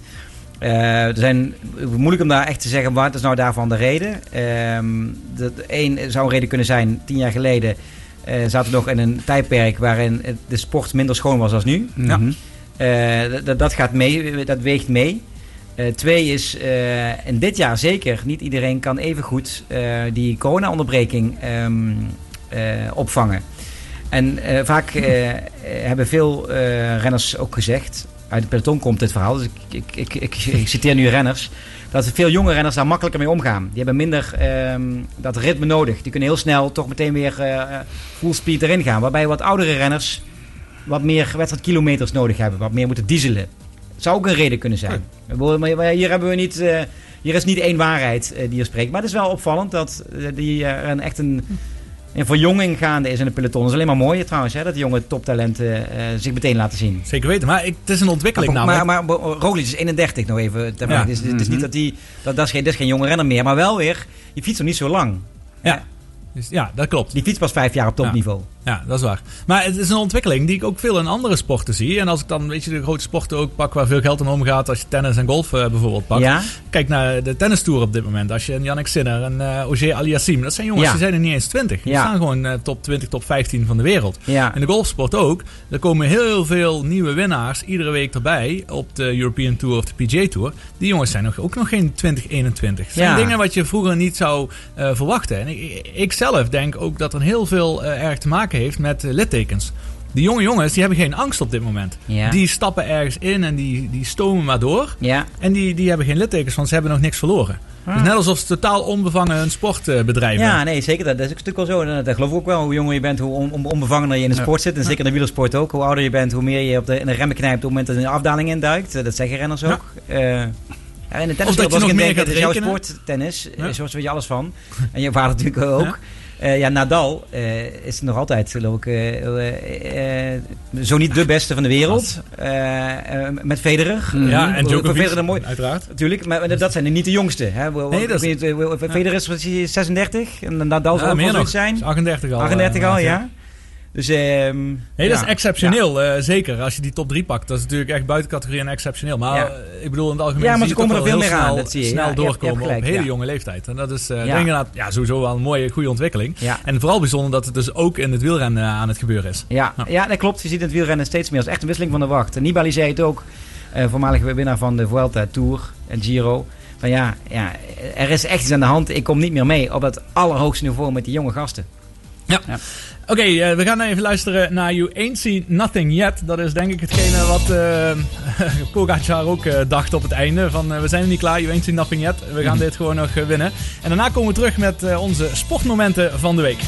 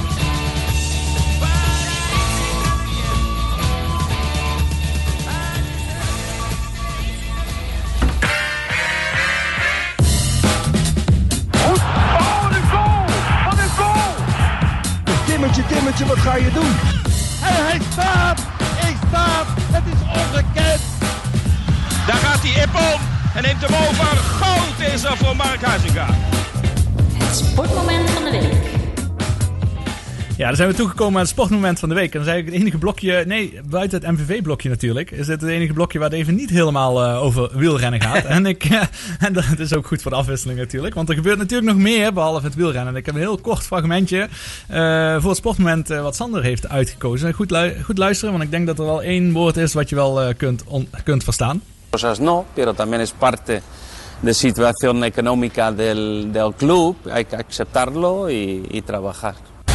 Subscribe now, only on BN... Nou, die ging al even door, maar je hoorde inderdaad de economische situatie van de club. Sander. Ja, je hoorde Ronald Koeman, die praat over de economische situatie van de club, die ik heel negatief is. Maar hij zegt, ja, we moeten door blijven werken en eh, accepteren hoe het is. Eh, dat gaat natuurlijk over de financiële situatie bij FC Barcelona. Ja, daar, daar is een club eh, met een fantastische historie. En misschien wel een van de mooiste voetbalclubs eh, die er bestaan. Eh, die hebben een schuld van, het is het, die hebben acuut, acuut 200 miljoen euro nodig. Eh, dus die club staat op randje faillissement. Nu zal het uiteindelijk, stiekem vermoed ik, niet zo vaart lopen. En zal uiteindelijk eh, er toch weer een redding komen. Maar het feit dat eh, voetballers dan worden gevraagd om salaris in te leveren... vind ik in tijden van corona, als er geen inkomsten zijn... er, er kan geen publiek binnen... sponsors die hebben het moeilijk. Lijkt me dat een hele normale vraag. Zoals het wielrennen ook gebeurd is. Hebben ook, wielrenners hebben soms salaris ingeleverd. En die worden beloond daarna met contractverlenging. Maar alleen bij Barcelona speelt het feit dat daar heel veel grote voetballers gezegd hebben: dat doe ik niet. Ik lever niks in. Ja, dan kan ik dan stiekem me ook heel erg over opwinden. Want dan denk ik, welke tijd leef jij? Er zijn mensen die gaan failliet, er zijn mensen die, die gaan dood, er zijn mensen ernstig ziek. Eh, je krijgt zo ongelooflijk veel geld dat, dat je achter, achter, achter kleinkinderen niet kunnen opmaken. En dat je dan niet de geste doet om je club overeind te houden. Ja, welke liefhebber ben je dan eigenlijk van die sport? Dan is het professionalisme echt ernstig doorgeslagen. Ja, daar heb ik geen woord meer aan toe te voegen. Ja, Maar was dat de aanleiding van Messi om daar die stakingsactie eh, te doen tegen... tegen wie spelen ze toen? Maar afgelopen week? Ja. Ze hebben gisteren nog gewonnen en Ja, Messi kwam er in de tweede helft in, hè? Nee, maar in de, de Champions League? Champions League. Ah ja. eh, Als je eh, die scène zag bij, bij VI, waar hij met zijn, met zijn hoofd naar, naar beneden gewoon... Oh, dat hij eh, die niet mee verdedigt. Ja. Ja. Nou, dat weet ik niet of, of daarmee te maken heeft. Ik geloof, Messi hoeft niet meer echt mee te verdedigen als hij maar Nee, een goal maar- maakt. Maar weet je, ja, zo'n Messi is daar de type die ook gezegd heeft. En eh, ja, ik, ik eh, betaal niet. Ik ken de, de, de achtergrond niet waarom hij dat dan niet wil doen. Ik, ik ga niet mee in dat voorstel. Maar ik begrijp het gewoon niet. Ik weet dat Frenkie de Jong was een van de voetballers, een van de weinigen die wel gezegd heeft: ik ga mee in een, in een salarisverlaging. En met dunk zeggen, jongens verdienen al bakken met geld. Nogmaals, hoe kan je nou, je kunt niet op je geweten hebben dat zo'n club daar failliet gaat, omdat jij hebt gezegd, ja maar ik lever niet in. Zeker in Catalonië en Spanje hebben ze niet al te breed. Er zijn veel mensen die daar echt in armoede leven, die een, eh, haast een eh, eh, maandsalaris uitgeven om daar op de tribune te kunnen zitten. Ja. En dan ben je daar als vette multimiljonair, zeg je, ja, eh, na mij de zonvloed, ik doe Ja. niet mee. Ja, ik, oh, daar kan ik echt boos van worden. ja, wat mij betreft helemaal terecht. Heel goed punt. Ben benieuwd hoe dat gaat eh, aflopen. Philip, eh, jouw momentje zit wel eh, nog even in het wielrennen. Eh, het laatste slot komt het momentje erbij. Carapaz, the winner of the Giro d'Italia, is going for glory now. Well, Carapaz might have been isolated with no teammates around him, but he knew he had one big attack left in those legs. He knew he had to save it for an important, decisive moment on this. Ja, Philip. Ja, we hebben het er al over gehad. Maar eh, ik vond die actie die die Carapaz maakte zo eh, schitterend. Hij gaf alles wat hij had de laatste paar kilometers. En dit is de strijd waar je naar kijkt. Hè. Dat, dat trekt eh, het publiek. Schitterend. Ja, ja, absoluut. Het was een waanzinnige mooie sport. Ook aan de afloop trouwens ook, als je het over mooie sport hebt. Dat eh Carapaz pakt tijd terug, maar wint uh, Vuelta net niet. Roglic wint. Het eerste wat hij doet is, gaat naar Carapaz toe. Geeft hem echt een hele Ja, mooie eh, high five. Mhm. En daar is echt een heel veel respect naar elkaar toe als topsporters. Ja. Winst en verlies lag super dicht bij elkaar. En dat je dan zo met elkaar omgaat, is echt respect, pure ja. klasse. Mhm. Ja. Absolute topsport. En eh, mijn fragment heeft ook met absolute topsporters te maken. Een van de beste ooit. Zijn naam is al even gevallen. Je, cette match. It's win number 1000 on the ATP Tour for the great Rafael Nadal. Ja, dat is de duizendste overwinning van Rafael Nadal. ongelooflijke cijfers. We hebben het eh, de allereerste uitzending van Natrap met Shorts ook over gehad. Eh, toen hij zijn 20ste Grand Slam wist te winnen en zijn 13e Roland Garros. Maar nu 1000 overwinningen is echt waanzinnig knap. Ben En, jij, eh, ben jij van Nadal of ben je van Federer? ja, ik ben van Federer. Ja, vanwege de Oh, stijl? Vanwege de stijl, alles hoe het is. Maar laten we heel eerlijk zijn, Nadal zit daar niet ver vanaf. Dat is ja, kiezen tussen ja, twee wereldtoppers die allebei op, zowel op de baan als buiten de baan ook allebei nog eens echt een rolmodel eh, zijn. Daar Ja. kan Djokovic nog steeds veel van leren. Eh, dus maar ik blijf wel absoluut Federer fan. Eh, misschien omdat ik ook een keer in 2000 speelde ik een satellite toernooi in Zwitserland. En daar spelen we dan met een 64 jongens die proberen hoger op de ATP-lijst te komen. En dat was ook de thuisbasis van Roger Federer. En die trainde die week daar, een week vrij. En die was iedere dag aan het trainen. En het grappige is, alle spelers van ons stonden allemaal bij zijn baan te kijken hoe hij een trainer was. Ja, ik kan me voorstellen. Ongelooflijk. Hoe hij daar die bal raakte. En eigenlijk keken wij elkaar aan van ja, wat doen we hier? ja, dat was wel heel mooi. Je, je weet daar eigenlijk van dit niveau, dat gaan wij helaas nooit bereiken. Nee, en dat was ook, eh, was ook zo. Want het niveau wat hij heeft bereikt en wat hij gedaan heeft voor tennis. Ik denk dat dat ook niet... Ja, het gaat wel geëvenaard worden. En Ja. Ik denk zelfs dat Djokovic eroverheen gaat. Maar Ja. dat wordt een hele andere discussie. Ja. Maar hij heeft natuurlijk wel tennis opnieuw gevormd. Ja, absoluut. En dat is, eh, dat is wel heel mooi. Mooi. Hij, eh, eh, Nadal is dus de, derde, nee, de vierde speler die duizend overwinningen wist te boeken. En dan heb ik even voor jullie de huiskamervraag natuurlijk. Welke drie andere tennissers, denken jullie, hebben meer dan duizend overwinningen behaald? Eh, pff, ik zou wel een paar durven noemen, maar ik- het, het zal wel niet goed zijn. Ja, dat, Ehm, dat is niet erg. Ik denk dat er twee van de drie wel goed gaan zijn bij jullie. Ja? nou, Hoe lang geleden? Ja, ik denk... eh Rod, Rod Lever? Nee, dat is heel eh, lang geleden. Ja, daarom, maar- McEnroe? Oh nee. Borg? Nee jongens. Dichterbij? Nee, zitten verder vanaf allemaal zelfs. Nog, nog dichterbij Ah, nu hebt- dus. Ja, je hebt net al eentje genoemd. Wie is de grote concurrent? Dat is dan Federer? Ja, Federer heeft, staat staat dan- op de tweede plek met Ja. 1242 overwinningen. Sampras? Nee. Eh, Oké. Tom Okker. Boris Becker? Nee, ik denk niet dat we gaan komen. Dus Nee. ik ga jullie als je leiden verlos Ja, dank je. Ja, op de derde plek, die, eh, daar was ik zelf niet opgekomen. Ivan Lendl. Ah, Duizend- tuurlijk. 1068. Tuurlijk. Federer is dus tweede met 1242. En de nummer 1, die hebben jullie dus ook niet. Met eh 1274, 1274 overwinning. Hoe kan dat nu, dat we niet weten? Geef het de eerste letter. Achternaam. De achternaam Ja? begint met een C. Met de C? Eh met C. Philip, hoe noem je mij altijd? Oh, Jimmy Connors. Heel goed. Nee. Lambo. Oh, echt waar. Jimmy Ja, Connors. Jimmy Connors is nog altijd degene die de meeste overwinningen ooit heeft eh, behaald. Wauw. Ja. 1144. Eh 12. Eh, nee, hij heeft, eh het grappige is, hij heeft 1274 overwinningen. En Federer loopt er 32 achter. Oké, nu de huiskamer voor jou. En bij de vrouwen? Steffi Graaf. dat durf jij niet hardop. Nee, dat durf ik, Dat gaan we checken. Dat durf ik niet hardop, niet eh, inderdaad eh, zomaar te zeggen zonder enige fact eh, check. Ik durf niet zeggen wie dat Zoek maar geweest is. dadelijk. Ja, in de, ja, dat is een goed, goed moment, want dan kunnen we ondertussen even naar Phil Collins luisteren.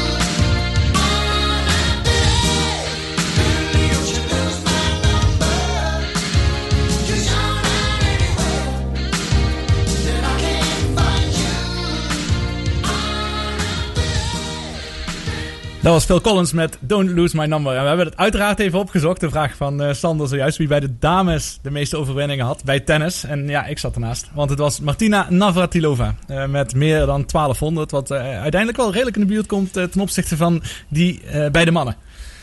Aan de telefoon hebben we nu Sam Kale van L1. Want eh, Sam die was afgelopen vrijdag de commentator voor eh, L1 Sport, voor de radio bij MVV Maastricht. En eh, we hebben zoals jullie weten iedere keer een blokje waar we spreken over de resultaten en een nabeschouwing hebben van het afgelopen weekend van MVV. Sam, welkom aan de telefoon. Hi, goedenavond. Hoi, top dat je even je licht erop wil schijnen van wat er afgelopen vrijdag in de Geuselt gebeurd is. Maar allereerst, ik sprak vorige week Juri Schooij in de uitzending. Dan ging het over lege stadions. Eh, jij als verslaggever in een leeg stadion, hoe is dat? Ja, het is toch wel raar, hè? Eh, nu moet ik zeggen dat ze bij MVV er wel alles aan doen, want daar starten ze een, eh, een bandje in. Hè, door de boksen, dat ze toch wat stadiongeluid laten, laten horen. Dus dat krijg je als verslag- verslaggever ook mee. Natuurlijk wel anders dan een vol stadion. Maar eh, ja, ik heb begrepen, de trainer, Kallis, die wil dat ook. Hè. Die wil dat de spelers een beetje dat stadiongevoel krijgen. Wat extra stemming, dat schijnt dan te motiveren. Eh, nou ja, moeten ze die, bo- die boksen misschien nog iets harder zetten. Eh, maar ja, ik vind het wel leuk gevonden hoor. Maar het is natuurlijk het is eigenlijk niks hè, vergeleken met een vol stadion. Dat, dat is het natuurlijk. Nee, je voelt heel kunstmatig aan dus. Ja, Denk- zeker, dat ja. kun je wel zeggen. En, zeker voor de radio, hè. De radio wil je altijd een beetje sfeergeluid horen. En dat, dat is er nu totaal niet verder. Nee, dat, dat begrijp ik zeker als je live zit. En voor jouw eh, beleving zal het misschien ook wel iets anders zijn. Alsof je iets meer naar een amateurclub zit te kijken of, eh, of een trainingswedstrijdje. Ja, klopt. Ja, ja weet je, ik, bedoel, ik, ik, ik ben dusdanig voetbalgek dat ik het niet erg vind tegelijkertijd. Hè. Ik bedoel, eh, zolang die bal maar rolt en een beetje strijd geleverd wordt, is het altijd al leuk. Hè, want amateurwedstrijden zijn ook leuk. Zeker. Alleen, ja, dat, dat echt, die, die echte beleving, hè, en zeker in de Reuselt, hè, want dan zit je een beetje ook richting de Angelside normaal gesproken als verslaggever. Hè, de rechterkant van, het, eh, eh, van de lange zijde, zeg maar. Van de bospoort. Ja, dan merk je wel dat er iets gebeurt. Ja, dan merk je wel dat er iets gebeurt. En dat ook eh, die, die sfeer ook iets met een ploeg doet. Ja, dat is nu totaal eh, afwezig. En dat lijkt MVV ook wel een beetje te voelen in de resultaten. Ja, want je hebt eh, toch behoorlijk al wat wedstrijden denk ik live gezien van MVV. eh, waaronder de, de wedstrijd tegen NAC Breda. Die ze met 1-4 eh, verloren. Maar toch ja, was het begin heel positief. Ik heb het begin ook van jouw commentaar gehoord. Eh, daar, we- daar sprak je behoorlijk positief over de start van MVV. Ja, dat, dat, dat was het ook voor mijn gevoel. Het, het klinkt heel raar inderdaad. Hè. Je verliest met 1-4. Maar trainer zei het ook terecht. MVV gaf eigenlijk helemaal niks weg tot aan eh, de goal van NAC. Kwam zelf voor. Hè. MVV via Constons. Eh, twee minuten later lag hij erin aan de overkant. Dat was natuurlijk wel eh, te snel. de penalty. Maar daarvoor heeft MVV, ja, het, het was niet groot. Hè. Het was iets dat MVV eh, NAC van het veld tikte. Kun je niet verwachten. Want NAC is een veel groter team qua spelers, ook qua kwaliteit, ook qua ambities.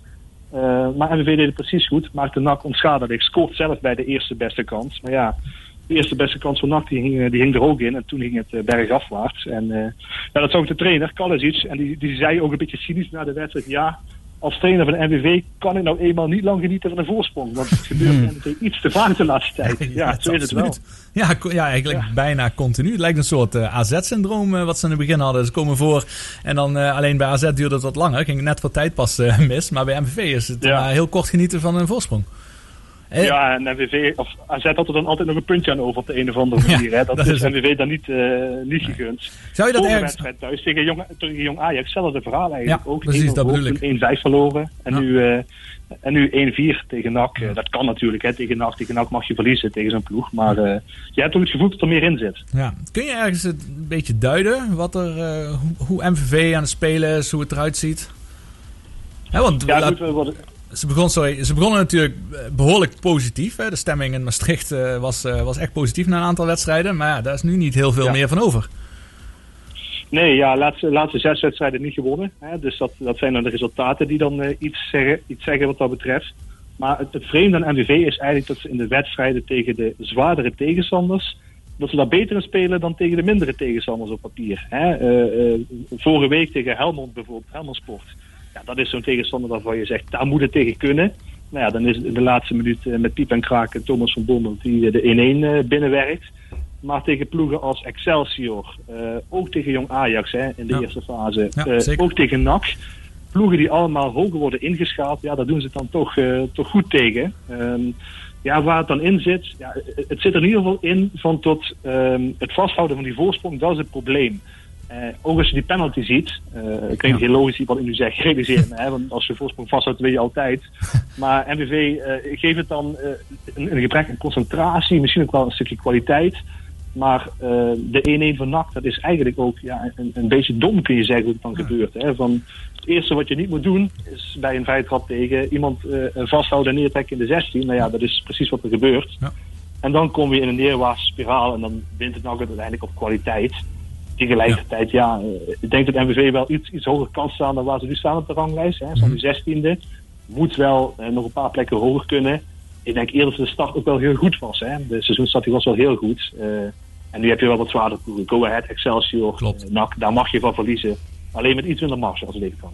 Hey, hey Sam, eh, we zijn collega's geweest, hè, Sam. Mo- Mooi je te horen hier, eh, Ja. tof. Eh, en eh, een goede analyse volgens mij. Ik vroeg me af, juist, want jij komt in al die stadions en je, je ziet veel clubs voetballen.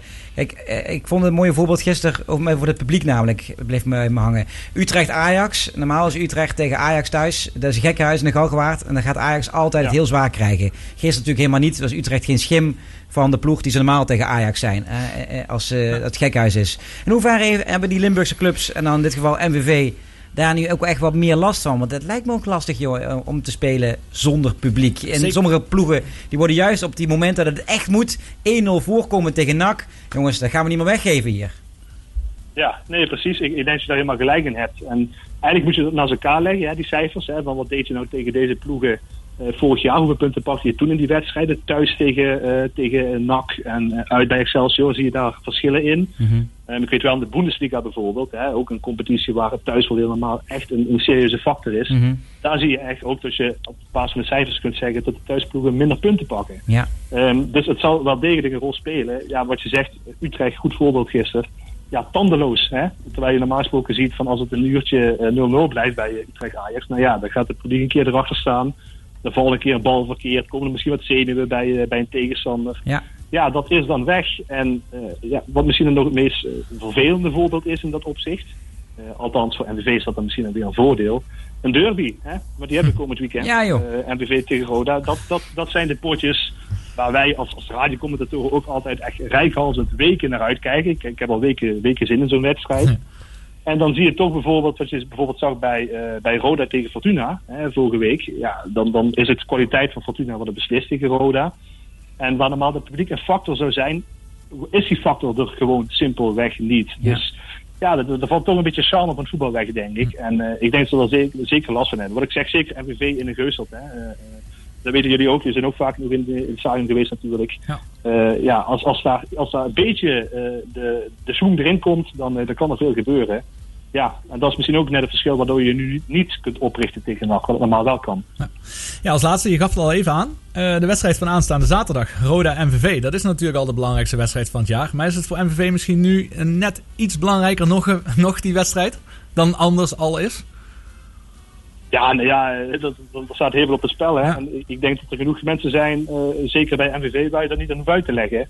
Eh, ik vind het mooi bij die derbies. Hè? Jury Schrooien, toch, toch een man van de provincie, iemand die het vuurtje graag opstookt. Hè? Die is in zo'n derbies is hij altijd, is hij altijd aanwezig. Hè? Ik heb het even opgezocht. De laatste zeven goals van MVV in de derby. Bij zes goals was Jury Schrooien betrokken. Dat, dat zegt dan ook wel iets, denk ik, hè, van in hoeverre dat dan toch leeft en je daar iets extra's boven komt drijven. Dus dat is toch wel de man waar je dan een beetje naar, eh, naar kijkt bij MVV. En sowieso, de laatste jaren doet MVV het altijd goed in die derby. Hè. Eh, laatste vier keer niet, niet verloren voor Roda. Ja. Eh, thuis meestal de punten gepakt. Nou ja, nu is dat thuisvoordeel voor Roda weg. Ja, dat, dat is wel een moment waar je die, die trend kunt omdraaien. Roda speelt ook verre van groot de laatste weken. Allebei al, al anderhalve maand niet meer gewonnen. Dus eh, nou ja, of, of het goed wordt, dat is dan altijd maar de vraag. Hè? Want dat, dat lijkt er dan een beetje onder. Maar ik denk wel dat de wedstrijd is voor- die voor allebei de ploegen ontzettend belangrijk is. Qua prestige, maar ook qua vorm en naar de komende weken toe. Dat het wel een, een kantelpunt kan zijn. Zit je zaterdag in het Parkstad eh, stadion?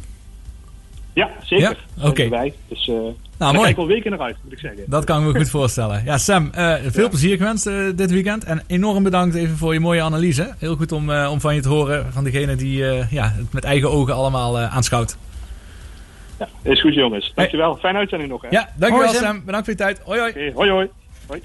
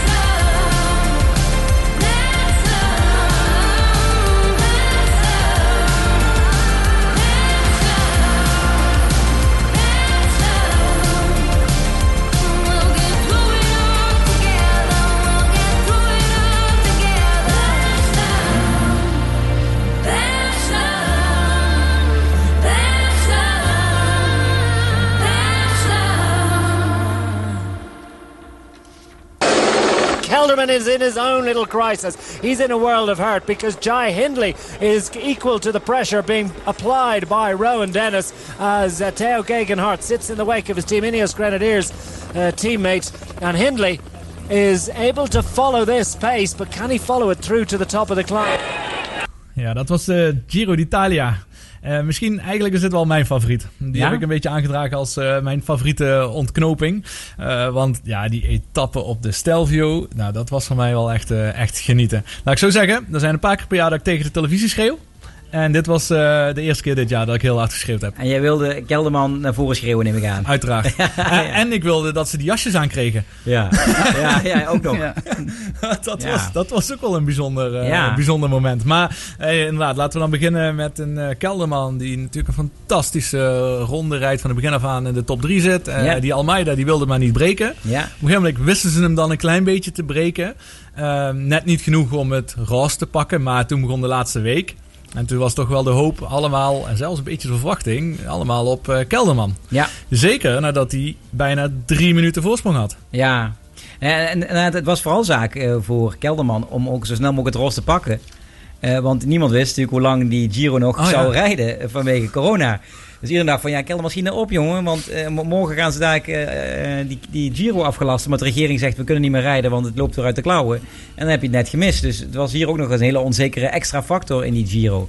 Ik moet zeggen, bij mij was het nog wel even multitasken hier. Dat moet je zo doen als commentator. Maar dat was de laatste week van de Giro. Overlapte de eerste week van de Vuelta. Ja. Dus ik had op een tv-scherm de Giro opstaan. Om toch af en toe in de ooghoek te kijken wat gebeurt daar nu met, met Kelderman. Want ik ben natuurlijk ook wel liefhebber. En je wil dat Nederlander de Giro weer wint. Ja. En dan moesten we natuurlijk ook wel bij onze eigen eh, koers blijven. Dus dat was super spannend op alle fronten. Ja, Ja, eigenlijk dezelfde vraag eh, die ik stelde over Jumbo-Visma in eh, de Tour de France. Ja. Had Sunweb een andere strategie moeten kiezen of kunnen kiezen? Nou, ik, ik, ik denk in dit geval niet. Nee. Eh, want ja, eh, ik het verschil is, in de, in de Vuelta was zo, daar kwam ook zo'n moment. Dat de Roglic kwam in de problemen op die Angliru. En toen bleef Sepp Koes, die was de beste klimmer van de dag, bleef bij Roglic.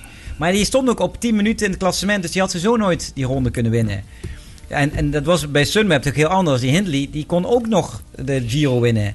Dus als je zien, ja, die andere man die ook Giro kan winnen, Kelderman, gaat verliezen. Ja, dan moeten we toch proberen die andere maar eh, vooruit eh, ehm, te brengen. Dus ik snap wel, ik vind het makkelijk eh, om dan Sunweb ehm, eh, in de hoek te gooien.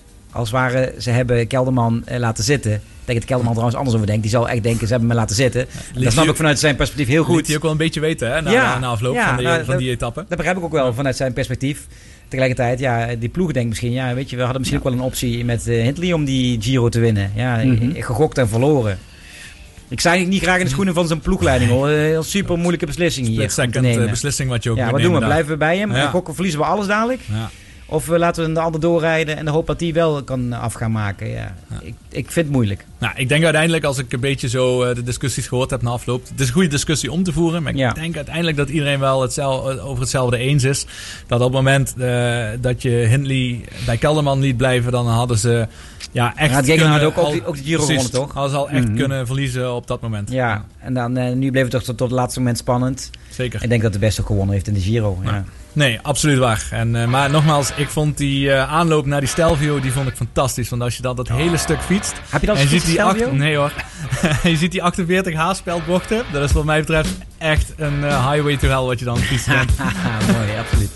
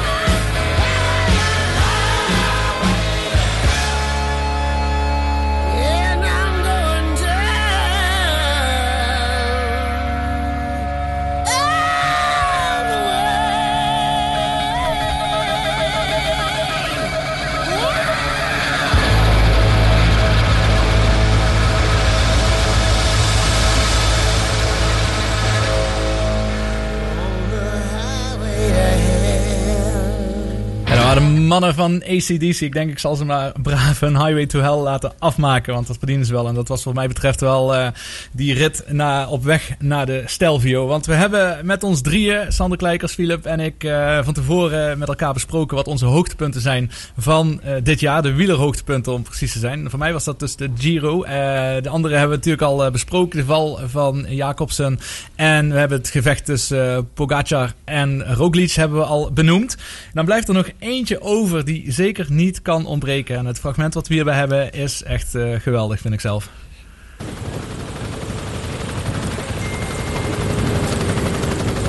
Houd het wiel. Houd de koel. Tempo der volledig uit. Opgelet, van achter zitten ze niet stil. Hè? Nee, nee, nee, nee. Van achter zitten ze niet stil. Van der Poel probeert Van Aert uit te lokken. Ja, kleine versnelling, alle twee. Om, eh, Stoïcijns Van Aert. Om onmiddellijk mee te zijn. Van Aert uiteraard in de beste positie, zal ik zeggen. Van Aert vertikt het achterom te kijken. Krijgen we nog een beeld van het verschil? Niet toch eens gekeken. Toch eens gekeken, daar komen ze. Nog 500 meter. Daar komen ze. Verkwanselen? Nee, dat gaan ze nu niet meer doen. Het spel met de borden. Het spel met de borden. Van der Poel nogmaals als een volleerd pistier. Alsof hij in de bovenkant van de bocht hangt. Nog 400 meter. Het gaat nog altijd om een verschil van een eh, goede 100 meter. 300 meter. En toch komen ze akelig dicht. En toch speelt 250 meter. Speelt Van der Poel nog altijd dat akelige spel. Opkijken, oppassen en niet te lang meer wachten. Want we zijn op 200 meter. Nee, nog 200 Ik zal meter. beginnen, ik zal beginnen, ik zal beginnen, ik zal 200 beginnen, ik zal meter beginnen. En dan heeft hem heel goed opgevangen. En dan eh, Van Aert erop en erover. Gaat Van Aert erop en erover. De tweestrijd, de tweestrijd. En wie houdt er het langst vol? Wie komt? Wie komt? Is het Van der Poel of is het Van Aert? Is het Van der Poel of is het Van Aert? Het is... Het is... Het is... Het is... Ik weet het niet. Ik weet het niet. Zo zijn ze aan elkaar gewaagd. Christophe is derde. Dat met zekerheid. Zo zijn ze aan elkaar gewaagd. Ah, fantastisch commentaar natuurlijk ja, ja. op Sportzaden. Ja. Die lange aanloop, hij duurde inderdaad een beetje lang, maar ik vond het wel de moeite waard. Ja, zeker. en dan op het laatste gewoon, ik weet het niet. Ik denk trouwens dat daar wel ook nog een stukje chauvinisme in meespeelde. Ik deed die dag commentaar voor Eurosport en wij zeiden meteen, eh, het is Van der Poel.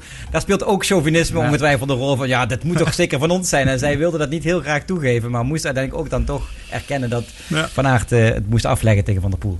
Ja, want jullie hadden allebei aangegeven dat dit echt wel het hoogtepunt ook was eh, joh, van het jaar. schitterende finale. Ja. Ja. Ja, ja, vertel eens heren. Wat, eh, ja, we- ja, we hebben het allemaal gezien en we, we horen het geweldige ontknoping. Maar zo'n ronde van Vlaanderen, Ja. sowieso qua koers. Na dit commentaar hoef je verder niks meer te vertellen. Hè? je kunt het helemaal weer terug meemaken. Hè? Ja. Dat is ja, echt schitterend. Weet je, het mooie daarvan was ook omdat het vuurtje werd zo enorm opgestookt. Mhm. Een week eerder was Gent-Wevelgem. En daar keken Van der Poel en Van Aert heel erg naar elkaar. Waardoor Mats Pedersen, de oud-wereldkampioen, nog kon winnen. Ja. En iedereen dacht van, ja, hij gunt het mij niet. En, eh, en hij is netterbak. En, en, en hij wil niet doorrijden. En zo wordt het nooit wat. En het werd groter en groter gemaakt, opgeklopt het vuurtje. En dan krijg je het droomscenario dat ze met z'n tweeën dan gaan finishen. Eh, in die finishstraat die zo lang is. En je ziet de groep erachteraan komen. En je denkt, oh jongens, gaan die het nog wel met z'n tweeën uit kunnen maken? En dan gaat het sprinten. En dan wordt het ook nog eens een sprint met een fotofinish. Een millimeter verschil. Ja, dat eh, is een droomscenario. Dat kun je Ja. niet beschrijven. Dat gebeurt dan ook nog eens in de sport. Ja, want toen je commentaar aan het geven was, want je hoort in het stuk, hè, het 500 meter, 400 meter, het gaat tot 200 meter blijven ze Ja. bijna in een surplus eh, Ja. blijven ze wachten. Was je toen in het denken van, oh, dit kan wel eens het voordeel zijn van een Mathieu? Of is dat pas achteraf? eh? Nou ja, ze zijn alle, allebei super explosief, dus eh, dat scheelt niet zo heel erg veel. Eh, ik had zelf gevoel, Mathieu heeft meer belang bij een wat langere sprint. Om dan eh, die vaart erin te houden. Eh, nu was dat dan niet zo. En eh, ja, kwam het eh, nog net bijzonder goed uit Mhm. voor hem. Ja. Eh, ja, wat ik zeg, dit, dit is een scenario dat haast onbeschrijfelijk is. Als je het zou moeten beschrijven van tevoren. Dan denk je, ja, dat is wel heel erg dik erop gelegd sportverhaal. Ja. Maar de Ja. mooiste sportverhalen worden toch echt beschreven en, en geschreven. Ja, waardige afsluiter. Betreffende ons Ja. wieleroverzicht van dit jaar. Dat was heel erg leuk. Maar Sander, ja, voordat ik je ook sowieso ga bedanken. ik ben benieuwd, want je hebt nu drie weken lang heb je natuurlijk commentaar gegeven. Wielerseizoen is voorbij. Hoe gaat voor jou de komende weken, maanden eruit zien? Eh, wat betreft wielrennen zit het eh, jaar 2020 er voor mij op. En eh, ga ik bij Eurosport weer aan de slag vanaf eh, 21. En ja, de, de kalender is nog niet helemaal duidelijk hoe die eruit gaat zien. We gaan ervan uit dat de eerste wedstrijden toch weer eind januari, begin februari zijn. Ik heb al even gekeken op de agenda. De ronde van Valencia is een mooie vijfdaagse. Die is al over 86 dagen. ja. Kun je aftellen, hè? Je kunt aftellen. hè? Heerlijk. kan hem gewoon weer afvinken. En in tussentijd eh, doe ik nog eh, heel veel andere dingen. Want naast wielrennen ben ik nog met heel veel andere dingen in de communicatie en advies bezig. Dus eh, ik zit niet bepaald stil. Maar het is mooi om natuurlijk naar het wielrennen te kijken. Ja, want dat is eigenlijk, eh, ja, het wielrennen is, Ja. blijft een hobby. Maar eigenlijk je huidige werk bestaat vooral uit communicatieprojecten en dergelijke. Wat Ja, ik ben, zelfstandig ondernemer. Eh, ehm, en eh, ik, ik geef communicatieadvies en begeleid communicatietrajecten van verschillende opdrachtgevers om ja, de juiste boodschap op de juiste manier over te brengen. En dat zijn vaak hele lange en mooie, interessante trajecten. En die gaan ook over coronatijd. Ik heb in een coronacentrum gewerkt in Urmond, waarin patiënten lagen. Ehm, en ik ben bezig met een traject waar hoe je Limburg eh, een stukje beter kunt krijgen na corona. Het zijn allemaal super interessante zaken waar ik ook mee bezig ben. Eh vind ik ook fijn, de afwisseling eh, over zorg, over economie, politiek, cultuur. Maar ik blijf uiteindelijk toch in hart en nieren echt groot sportliefhebber. Ja, absoluut. Philip, Ja? bedankt wederom voor je inbreng. Hoe vond je vandaag? Heel leuk, heel interessant. Ja, leuk, gezellig. Ja? Mhm. Nee, voor mij absoluut. Dat was een van de uitzendingen waar ik al, eh, ook al heel lang naar uit aan het kijken was. Om eh, met jou hier te zitten. Echt een mediaman eh, die commentaar geeft en echt bijzonder veel kennis heeft van, van de wielersport. Dat is heel erg leuk om daarmee te sparren. Ja, wederzijds. En nogmaals, ik vond het superleuk dat jij dat met, met je vader doet. En mensen hebben het niet gezien, dat kunnen het niet horen. Maar mijn Ja. zoontje is ook mee. En hij is tien jaar, Simon. Heeft ook een enorm groot sporthart. Heeft ook al van mij meegekregen. En wij fietsen ook vaker samen. Hij heeft ook een klein racefietsje. Dus hij wil altijd de Tom Dumoulin worden. Sim, word je Tom Ja. Dumoulin of niet? Je mag het meespreken. Mm, weet ik niet. Dat weten we niet. Nee, dat weten we ook Dat allemaal weet niemand. Ja, gaat zou wel heel om. tof zijn. En als het niet is, is het ook niet erg. Want eh, ja, sport kun je ook gewoon eh, ja, passief van genieten. Ook als je het niet doet namelijk. Dat is absoluut het belangrijkste. En dat eh, blijven wij iedere keer doen door erover te praten. En dit was eh, vandaag dus de vijfde aflevering van Natrappen met Sjors. Nog steeds een schril contrast met de mannen die dadelijk gaan komen van eh, Café Usmestreek. Die aflevering 502 hebben. Ja, maar ik, blij- ja, maar ik blijf zeggen, ook zij hebben, zij hebben een keer aflevering 5 gehad. Dus we wensen jullie weer veel plezier dadelijk na de reclame en het nieuws. Bedankt voor het luisteren. Bedankt aan mijn gast Sander Kleikers en aan Philip natuurlijk. En graag tot de volgende week met Jelle Duin, spits van MVV. En dan gaan we uiteraard terugkijken op Roda MVV.